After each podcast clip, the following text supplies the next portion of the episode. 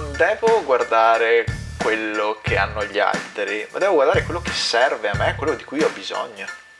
Anche in questo secondo me il confronto con gli altri è utile, ma poi bisogna comunque fare veramente i conti con, con noi stessi, i nostri pensieri, il nostro, il nostro stile di vita. Benvenuto a Pensa che ti passa, un podcast per gente curiosa. Parole e opinioni non richieste su come diventare la miglior versione di noi stessi. Siamo Matteo e Tommaso e quando abbiamo voglia facciamo quattro chiacchiere su quello che ci passa per la testa. Quotidianità, paure della nostra generazione, intelligenza emotiva, pensieri, parole, opere e omissioni. Benvenuti in questa nuova puntata di Festa che ti passa. Oggi volevamo parlare un po' di quello che è il tema del paragone con gli altri, quindi di come tendiamo come esseri umani a confrontarci con le altre persone e un po' insomma a utilizzare quel, quelle che sono le persone che ci circondano, quelle che vediamo ogni giorno, come mettere un po' di paragone della, delle nostre vite. Cosa ti viene in mente quando pensi al paragone, Tommy? Allora, paragone Boh, è un tema interessantissimo, nel senso che soprattutto secondo me quando siamo poi adolescenti, prima di 18 anni almeno, a me capitava spesso di, di prendere gli altri come, come punto di riferimento, nel senso anche in realtà personaggi famosi. In realtà forse questa cosa c'è sempre stata, nel senso pensavo che fosse un tema che colpisse magari i nostri anni anche dovuti alla quantità di informazioni, social network che ci danno spunti, riflessioni. Invece secondo me è una cosa che c'è più o meno sempre stata. Quindi magari una volta vedevi il padre o il nonno come punto di riferimento, adesso vedi personaggi famosi, Mediavella, eh, Ali Abdal, quindi queste personalità qui. Quanto ti piace Mediavella? Eh, abbastanza. Ecco, possiamo anche parlare di quali sono stati i miei confronti in passato. Mi vengono in mente gli ultimi anni in realtà. L'oltreoceano mi ha influenzato tantissimo. Eh, mi viene in mente sicuramente Casey Neistat e Mediavella, perché mi hanno insegnato a, ad essere più metodico. Io sono una persona poco organizzata. Difficile a dirsi conoscendoti adesso. Sì, eh, però eh, esatto, loro mi hanno dato un metodo e soprattutto anche una spinta, una voglia di fare che che probabilmente prima mi mancava o avevo ma non sapevo come, come sfruttarla, nel senso avevo tante idee, tante cose ma poi realizzavo poco, perché realizzavo poco perché ero organizzato e strutturato male. Stai dando un'idea di un confronto dal punto di vista positivo, cioè sfruttare il paragone con un'altra persona per migliorarsi. In realtà il tema forse era proprio quello negativo, di confrontarsi con altre... No, ma in realtà, in realtà io la prenderei più, più in, gene- in, generale. Quando si parla di paragonarsi con gli altri viene sempre visto in, in, maniera negativa e è quello di cui è più interessante parlare perché, perché ovviamente è quello che influisce di più su di noi. Però hai, hai tirato fuori un, un aspetto molto importante, cioè il paragone può essere usato anche per migliorarci. Punti negativi, magari tra virgolette negativi, sono quelli invece qui ti viene in mente quando ero, ti ripeto, alle superiori, magari c'era quello di quinta che era, sai, il tipo più ganzo con la moto e quindi... Più ganzo. Cioè poi spesso prendiamo figure di riferimento che non ci rappresentano, no? Esatto. E quindi tendiamo a diventare quello che poi non vogliamo essere, quindi stiamo male il doppio perché non riusciamo a diventare quella persona e perché non ci sentiamo, non ci sentiamo bene, no? Sì, sì. Invece dobbiamo solo, secondo me, concentrarci ogni tanto sulla nostra unicità, sul fatto di apprezzare noi come siamo e anzi investire su, su, su, noi stessi per come siamo, no? Mi vorrei ricollegare innanzitutto a quello che hai detto appena adesso, perché è un po' l'argomento centrale secondo me. È molto più facile a dirsi che a farsi, e anch'io lo sto dicendo però non mettendolo totalmente in pratica, perché sono un essere umano però tendiamo appunto a eh, dimenticarci i nostri punti di forza, quindi le cose in cui siamo bravi, le cose che ci rendono veramente unici, come hai detto tu, e diversi dagli altri, e tendiamo a focalizzarci su quello che non abbiamo. Cioè negli altri, l'essere umano, noto, perché lo vedo su me stesso, ma lo noto anche sugli altri, ha la tendenza di dire, ah cacchio, mi manca questo, guardando, non so, eh, sono poco fisicato guardando uno che fa bodybuilding, eh, non sono bravo con le, con le donne guardando uno che appunto magari ha ha molto successo in amore, eccetera, eccetera, o non so recitare guardando appunto un attore professionista, usando termini di paragone sbagliati perché sono persone che sono diverse da noi, hanno avuto una storia diversa dalla nostra,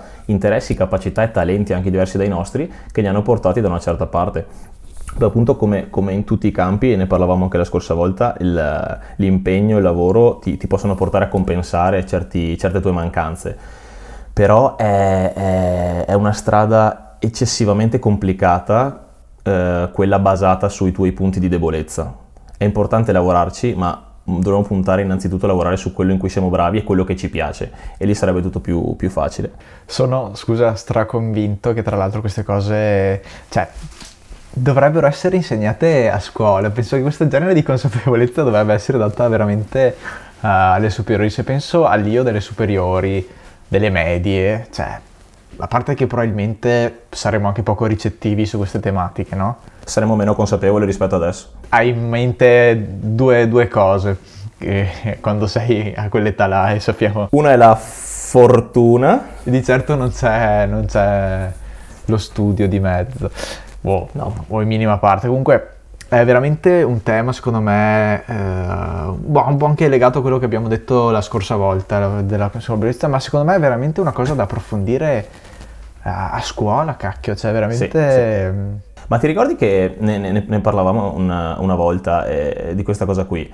Sempre tornando al discorso dell'intelligenza emotiva, imparare a conoscere e usare le emozioni va insegnato, cioè non è una cosa che o per certi tipi di emozioni ce l'hai in maniera innata perché ti viene appunto da figure che hai avuto come appunto quelle genitoriali o piuttosto del tuo intorno sociale, Dani, soprattutto nei primissimi anni della tua vita, oppure non sono cose che si possono, che si, po- che si hanno, sono cose che si possono imparare. E se eh, il sistema scolastico riuscisse a implementare anche l'insegnamento di queste capacità, che sono delle skill, sono delle capacità vere e proprie, conoscere sono, qual è tutto lo spettro delle emozioni, che neanche io conosco, ce ne sono tantissime, e eh, quali sono i più, i più, comuni pattern, diciamo, della mente umana nelle diverse situazioni, insomma imparare un po' a gestire, a capire come funziona l'essere umano e come gestire le proprie emozioni creeremo una, non so, una delle generazioni molto più, molto più, consapevoli. In realtà è un discorso che potremmo dire anche per i, per i, genitori, no? Che anche gli stessi genitori potrebbero avere queste... Dovrebbero avere questa responsabilità. Sto pensando allo stesso tempo che, ad esempio nel mio caso, magari non c'era questa attenzione per questi, questi dettagli, però allo stesso tempo c'era attenzione per altri aspetti che però sono altrettanto importanti, no? Certo.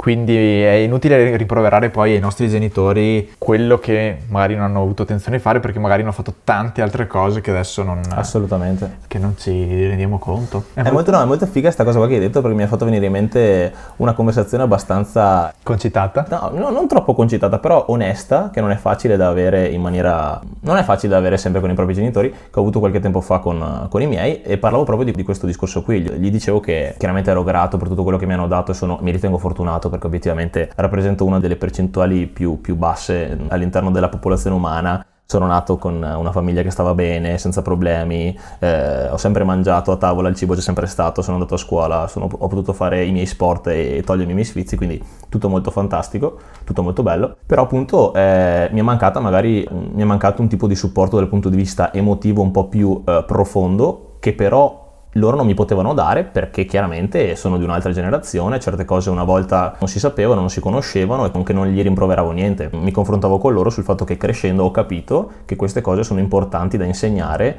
da spiegare un, ad un bambino sono punti importanti sui quali focalizzarsi oltre agli altri punti altrettanto importanti di essere una brava persona, sapersi comportare, impegnarsi e lavorare per crearsi un futuro, che sono le altre cose che sono molto importanti, però sono più pratiche e hanno meno a che fare con quella che poi invece è la gestione del nostro essere umani, che è, che è molto più complesso e molto meno pragmatico di quello che lo vogliamo rendere. Eh, bisogna sempre trovare esatto un buon, un buon bilanciamento, perché poi anche eh, dedicarsi totalmente a questa sfera più emotiva e non dedicarsi alla parte, definiamola un po' concreta, no? Non è giusto neanche quello perché poi altrimenti si finirebbe, a mio modesto parere, a focalizzarci solo su quello e a torturarci, tra virgolette, solo su dinamiche emotive, quindi è giusto veramente trovare un buon bilanciamento, un buon balance. Assolutamente, come diciamo sempre la verità sta nel mezzo. Eh, che è una frase mega paraculo tra l'altro.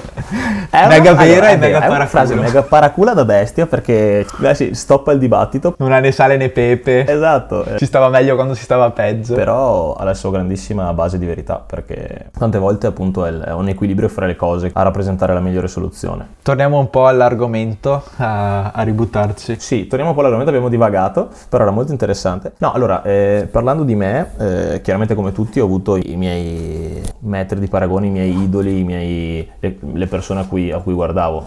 Più in grande, magari quando ero piccolo giocavo a calcio, i calciatori, piuttosto che più nel, nel piccolo quando andavo a scuola come hai detto tu, i ragazzini un po' più fighi a scuola, le superiori e cose, e cose così. Eh, è una cosa che da, da piccoli eh, è inevitabile fare, secondo me, perché comunque le persone che ti circondano e come si comportano gli altri ti danno anche la possibilità di, di, di, di, conoscerti meglio. Se tu non hai nessuno con cui confrontarti, fai anche fatica a capire chi sei. Quindi è importante comunque avere anche questa, questa cosa. Però sarebbe bello riuscire a insegnare ai bambini già da piccoli a non proiettare troppo la visione di se stessi sugli altri. Ti ripeto, secondo te sarebbero ricettivi? Tu di 15 anni sarebbe ricettivo a questo genere di, di temi? Cioè sto pensando all'io di 15 anni abbastanza menefreghista, abbastanza superficiale anche, no? Sì, sì. Guarda, secondo me meno, però sì perché chiaramente quando hai quell'età lì hai, priorità diverse e non stiamo qua ad elencarle, però se qualcuno mh, si fosse fermato a parlarmene in maniera più approfondita e, e sentita, diciamo, non solo detta come rimprovero, come consiglio, a non, non, non, guardare gli altri, non paragonarti, se uno ti dice di buttarti nel fosso ti ci butti, quella è una frase che abbiamo sentito dire un sacco di volte, che alla fin fine è la stessa cosa, e non fare quello che fanno gli altri, non paragonarti agli altri, no? Però Così è detta un po' come rimprovero, un po' come ammonimento, come dire, boh, come una sorta di insegnamento che il bambino adolescente tende magari un po' a rifiutare. Invece se mi ci avessero fatto ragionare sarei stato più ricettivo.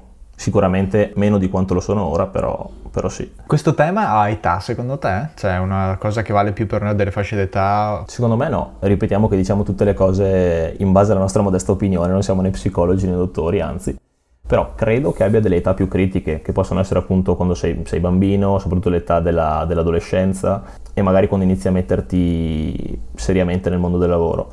Però credo che, che non abbia età, immagino che un sessantenne in molti casi, anche se magari ha un'esperienza di vita diversa da un ventenne, possa comunque continuare a soffrire del paragone con gli altri, di concentrarsi più su se stesso. Non credo abbia età in realtà come tema. Sarebbe interessante parlare di questo discorso eh, del... Eh, di come, di come vediamo il successo o la realizzazione, cioè di quanto lo vediamo basato su quello che fanno gli altri e di quanto invece dovremmo vederlo basato su quello che interessa a noi stessi. Cioè, anche la settimana scorsa, un po' di, un po di giorni fa, ti parlavo di, di questo video di, eh, di, questo imprenditore, Gary Vee, che vedevo su YouTube, e lui eh, parlava di, di quanto non c'è una definizione universale di successo o soddisfazione. Uno può essere soddisfatto e realizzato lavorare 70 ore a settimana come un mulo, fare 3000 riunioni, vedere 200 clienti, prendere 300 aerei e un altro può essere soddisfatto lavorare 15 ore a settimana, ammesso non concesso che questo gli basti per mantenersi,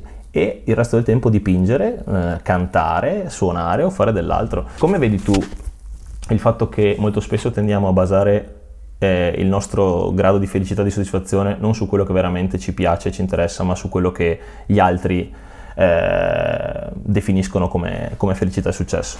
Ah, questa è una bellissima domanda, tra l'altro è una cosa su cui sto ragionando parecchio. Io sono sempre stato abituato a vedere cose, acquistarle, cioè internet poi su questo secondo me è abbastanza fuorviante. E ho capito in realtà avere di più. Eh, forse sto andando un po' fuori, non ci trovo un cazzo. No, no, no, a me ha fatto fare un click pazzesco in testa, tipo, non so, vedo tutti che si comprano il libro di, di Harari su 21 lezioni per il XXI secolo o Homo Deus e allora anch'io me lo devo comprare perché tutti lo stanno comprando. Esatto, siamo molto influenzati da, da quello che ci circonda e da come pensano gli altri per stare bene. Pensiamo che facendo come gli altri staremo bene noi stessi, invece Invece dobbiamo proprio guardarci, cioè guardare la mia scrivania adesso e dire cos- di, cosa, di, cosa, ho bisogno per stare bene. Ho adesso i libri davanti, quindi ti dico, mi viene in mente questo.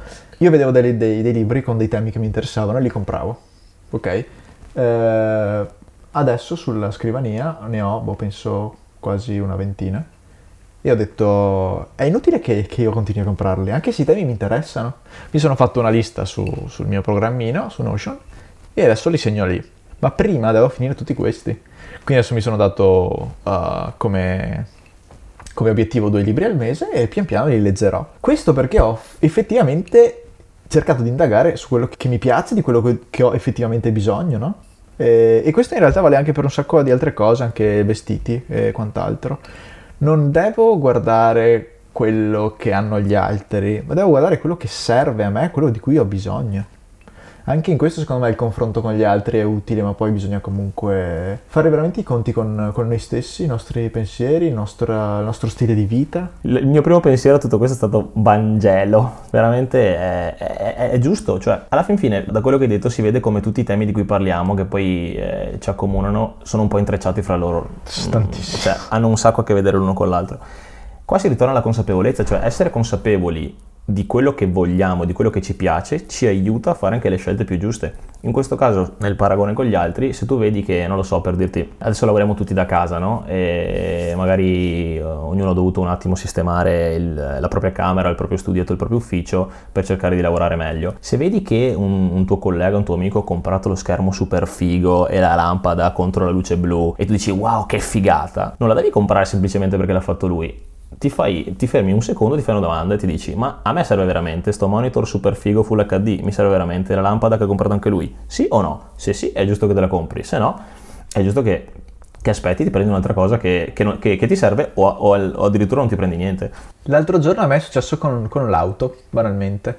Ero, ero in giro e ho visto l'auto dei miei sogni Passat 4x4 verde, proprio bell'auto, una bella macchina. Ho detto, cioè la sto comprando perché ne sento la necessità o perché mi piacerebbe farmi vedere in giro con quella macchina? La risposta è stata perché mi piacerebbe farmi vedere in giro con quella macchina. Perché l'auto che ho adesso non ha niente da invidiare a quella macchina, hai capito? E soddisfa tutti i bisogni che hai al momento? Io sono convintissimo che tantissimi coetanei comprino l'auto nuova per uh, per far vedere che hanno l'auto nuova, per, per, eh, perché è uno status. È uno status symbol? Esatto. Ah, di questo ne sono convintissimo anch'io, anzi. È una macchina comunque mi piacerebbe avere, ma perché mi piacerebbe? Ho indagato proprio sul perché mi piacerebbe avere quell'oggetto. Sono convinto che una buona dose sia del fatto che possa far vedere di avere quella, quella, macchina e probabilmente di potermela permettere anche. E, no, e, di base, se ci pensi, non c'è niente di cui vergognarci, perché siamo umani, siamo animali sociali, quindi è normale che cerchiamo l'approvazione degli altri, però se ti fermi un attimo a ragionare e alla domanda che ti sei posto ti dai questa risposta, ti rendi conto quanto non ha senso comprare quella macchina, perché dici se mi faccio la domanda, la risposta è la compro solo o in gran parte per farmi vedere dagli altri, eh, automaticamente non ha senso comprarla, cioè già riuscire ad arrivare a questa consapevolezza è una cosa secondo me fantastica e ti aiuta anche non solo a, a, a fare scelte più giuste, ma anche, parliamo banalmente proprio di soldi, a risparmiare, cioè è incredibile quanto noi, anche con uno stipendio modestissimo, poi chiaramente eh, isoliamo i, i, casi limite, eh, ognuno ha le, ha, le, ha le, sue problematiche, però in una situazione normale, anche con uno stipendio modestissimo, facendo le scelte giuste, si può riuscire a vivere tranquillamente a mettere via e anche a concedersi gli sfizi di cui abbiamo bisogno, semplicemente evitando acquisti, che sono, acquisti e decisioni che sono inutili e, e dispendiosi senza motivo. Beh, ci sono diverse persone anche su internet, anche in Italia credo che parlano di questi temi, tantissimo ovviamente in America, ma anche in Italia ho cominciato a vedere qualcosa di questo tipo. Persone che ti spiegano, ovviamente poi il nome è molto fuorviante, ma come smettere di lavorare a 30 anni, 40 anni, e si basa tantissimo sul, sul risparmio e sull'evitare di spendere per, per cose che, che non ci servono. Cambiare cose continuamente, perché? Eh, infatti eh, mi sa che faremo una puntata ad hoc su questo argomento qui, legato più al, al, minimalismo e al consumismo, sarebbe molto figo. Ma anche alla consapevolezza poi economica che è secondo me tanto, tanto collegata. Concluderei con una bellissima domanda che è come, come, essere noi stessi, come piacerci, come capire che direzione prendere. Allora, la, cosa, la, prima cosa che viene in mente a me si rifà a quello che abbiamo detto prima, cioè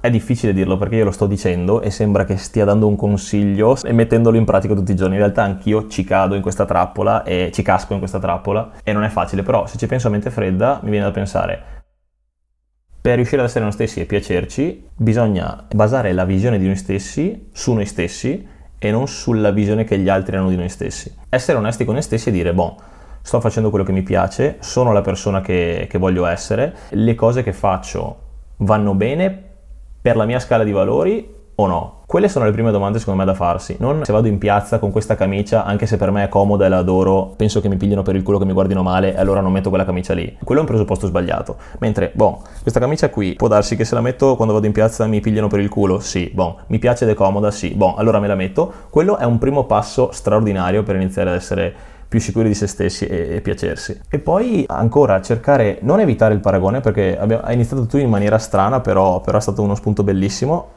non evitare il paragone, ma cercare quello che è il paragone positivo, cioè cercare negli altri esempi di comportamenti che vorremmo veramente implementare nella nostra vita. Se noi seguiamo, può essere uno youtuber piuttosto che eh, perso- un personaggio su Instagram, piuttosto che un amico, anche una persona che conosciamo e che ammiriamo perché, ad esempio, posso usare il tuo, il tuo esempio, eh, ti stimo tantissimo per la tua capacità di organizzazione, per la, per la tua metodicità appunto e per, per la tua concretezza e ti uso come eh, metodo di paragone per cercare di migliorare io su quell'aspetto lì, ma perché veramente ti ammiro da quel punto di vista ed è una cosa che veramente vorrei introdurre nel, nel, mio stile di vita e quindi ti uso come paragone. Se invece usiamo come paragoni esempi di persone che fanno cose che di base noi naturalmente non faremmo, eh, quella è, è, sicuramente la direzione sbagliata. Quindi essere consapevoli, farci le, le giuste domande ed essere onesti con noi stessi, cioè sapere cosa ci piace e dove vorremmo arrivare. Quella è la, mia, è la mia idea. Sono d'accordissimo, secondo me è l'onestà, nel senso chiederci se quello che facciamo ci piace veramente e se le persone a cui ci ispiriamo ci piacciono veramente, quindi questo secondo me può essere già un buonissimo spunto per, per capire se ci stiamo paragonando agli altri in modo sano o meno. Esatto, esatto, assolutamente. E sempre avere una grandissima voglia di migliorarsi. Bene, direi che anche per oggi abbiamo detto la nostra, la nostra opinione non richiesta. E quindi basta, direi che ci vediamo alla prossima. Beh, aspettiamo alla prossima e stay tuned. E vi ricordo sempre, anche se volete seguirci su Instagram. Anzi, e questa la marchetta bisogna farla alla fine. Sì, sì, facciamola, facciamola. Ci trovate in tutti i canali di streaming, Spotify, Apple Podcast e... E quant'altro. E ci trovate anche su Instagram con eh, Pensa che ti passa per contenuti extra, contenuti su di noi o comunque per approfondire le tematiche di cui, di cui parliamo qui. Ciao! Ciao!